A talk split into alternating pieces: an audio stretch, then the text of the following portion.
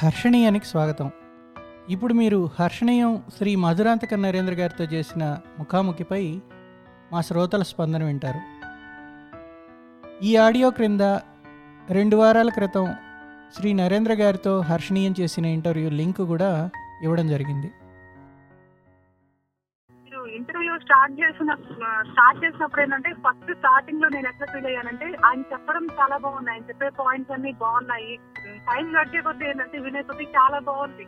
అంటే free flow వెళ్ళిపోతుంది. మీరు మధ్యలో ఇప్పుడు మామూలు ఈ రోజులు యాంటెక్ లాగా మధ్యలో ఊరి ఇంటర్ఫియర్ చేయడం ఇదేమీ లేకుండా చాలా కూల్గా ఆయన చెప్పేదంతా కూల్గా వింటా వినేసిన తర్వాతే మీరు అడగ- అడగాలనుకున్న ప్రశ్నలు అడుగుతున్నారు. ఆయన చాలా ఓపిక సమాధానం చెప్తున్నారు. ఇంకోటి ఏంటంటే లాస్ట్ వచ్చే కొద్దీ ఎట్లయిందంటే ఇంటర్వ్యూ అయిపోతుందా అన్న ఫీల్ వచ్చినట్టుంది. అంత బాగుండింది అనమాట ఒక్కొక్క స్టోరీ గురించి ఆయన క్లియర్గా మనకి ఎక్స్ప్లెయిన్ చేయడం అంతా. మీరు అడగడం కానీ బాగుండింది. ఇంకొకటి ఏంటంటే మన అంటే నాకు ఆయన చెప్పిన దాంట్లో ఏంటంటే కథ అనేది జీవితంలో భాగం కావాలి కానీ కథ కోసం బతకొద్దు అని చెప్పాడు కదా ఆయన. అది నచ్చింది బాగా. ఈ కథలోని క్యారెక్టర్ మీద రచయిత డామినేషన్ వద్దు. సొంత అభిప్రాయాలు రుద్దడం అట్లా వద్దు. సో ఒక ఫేమస్ రైటర్ ఆయన ఎట్లా ఆలోచిస్తాడు? వాళ్ళని ఏం ఇన్ఫ్లుయెన్స్ చేస్తాయి? వాళ్ళు ఎట్లా కథలు రాస్తారు? ఇవన్నీ అంటే ఆయన- వాళ్ళ గురించి పర్సనల్గా తెలుసుకోవడం అనేది ఎక్కువ ఇంట్రెస్ట్ ఉంటుంది. ఎవరికైనా వినేవాళ్ళకి ఆయన నరేంద్ర గారు మాట్లాడుతున్నప్పుడు నేను ఒకటి నేనేం అర్థం చేసుకున్నానంటే కథలు రాయగలుగుతున్న వాళ్ళు వాళ్ళకి ఒక రెండు క్వాలిటీస్ ఉంటాయేమో నాకు అనిపించింది. ఏంటంటే వాళ్ళు they are extremely reactive and extremely sensitive to other people's pain or pleasure or ఏదైనా సరే. అంటే వాళ్ళు ఏంటంటే మనకన్నా ఎక్కువ సెన్సిటివ్గా ఉంటారు ఎక్కువ ఆలోచిస్తారు. And I think that they are definitely different people ఆయనకి కోపం వచ్చినప్పుడు కథ రాశాడు. అంటే is that does it does that happen at all ఎవరికైనా కోపం వస్తే కథ రాస్తారు. ఇప్పుడు నా కోపం వస్తే నేను మా ఆయన మీద అరుస్తాను.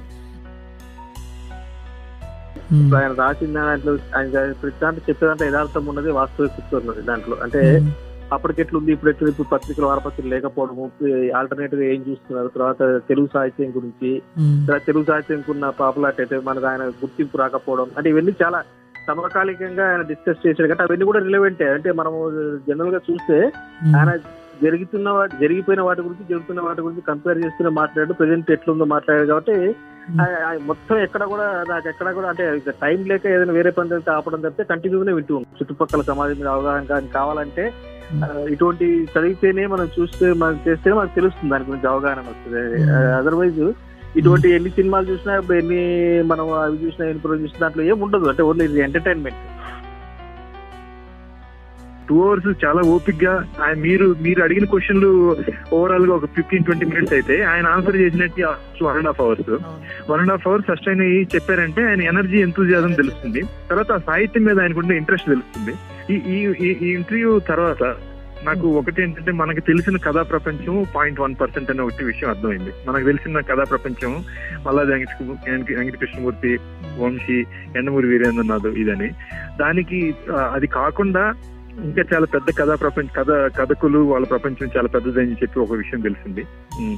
ఇది తప్పకుండా ఇది ఇంట్రెస్ట్ అయితే క్రియేట్ చేసింది. వీళ్ళ కథలు ఎలా ఇప్పుడు ఈ పగులు గద్దలు కథ చదివిన తర్వాత తర్వాత ఆయన ఇంటర్వ్యూ ఆయనతో ఇంటర్వ్యూ విన్న తర్వాత ఆయన రాసిన కథల డెప్త్ ఇంటర్వ్యూ ద్వారా తెలిసిన తర్వాత. డెఫినెట్గా ఇది ఇది చాలా ఉంది. మనం చదవాల్సింది చాలా ఉంది. సో ఇది ఎక్కడైనా దొరికితే బాగుండనే ఫీలింగ్ అయితే డెఫినెట్గా కలిగింది. ఒకటేంటంటే ఆయన యొక్క ముగింపు విధానం బాగా నచ్చింది నాకు. తర్వాత ఆయన ఇంటర్వ్యూలో చెప్పిన విధంగా మనకు తెలుగు సాహిత్యం ఎందుకు ఈ విధంగా కొంచెం వెనకపడి ఉంది? మనం ఏం చేయొచ్చు ఏం జరగట్లేదు. ఈ రెండు విషయాలను కొంచెం బాగా ఇంప్రెస్ చేసి నాకు డెఫినెట్గా ఏంటంటే ఈ సంక్షిప్త కథే ఇంత బాగున్నప్పుడు అసలు కథ ఇంకెంత బాగుంటుందో?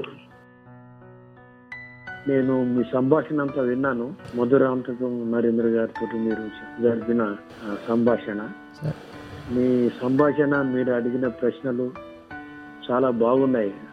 మనము ఈ సాహిత్యం ఫీల్డ్లో ఇంతకు ముందంటే మనం అంత చదివి దాన్ని అనుభవించి దాన్ని ఎంజాయ్ చేసే వాళ్ళమే కానీ మనం అందరం నిజంగా మనం కథ రాయగలం అంటే కూర్చుంటే కలం కథలు ఏం చేయాలో తెలియదు దానికి.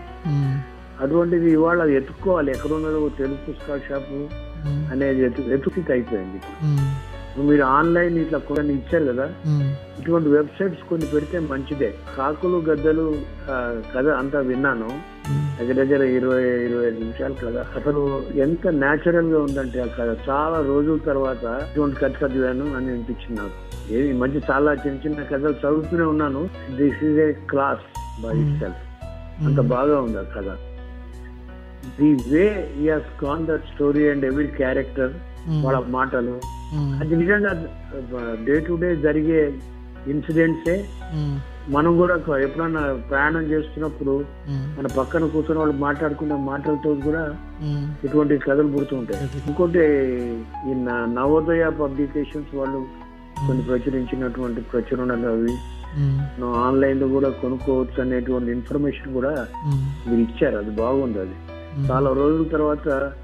తెలుగు పుస్తకాలు పబ్లికేషన్ చాలా ఇంత నా చిన్నప్పుడు ఎన్నో పుస్తక షాపులు ఉండేవి తెలుగు పుస్తకాలు కొనుక్కుంటాను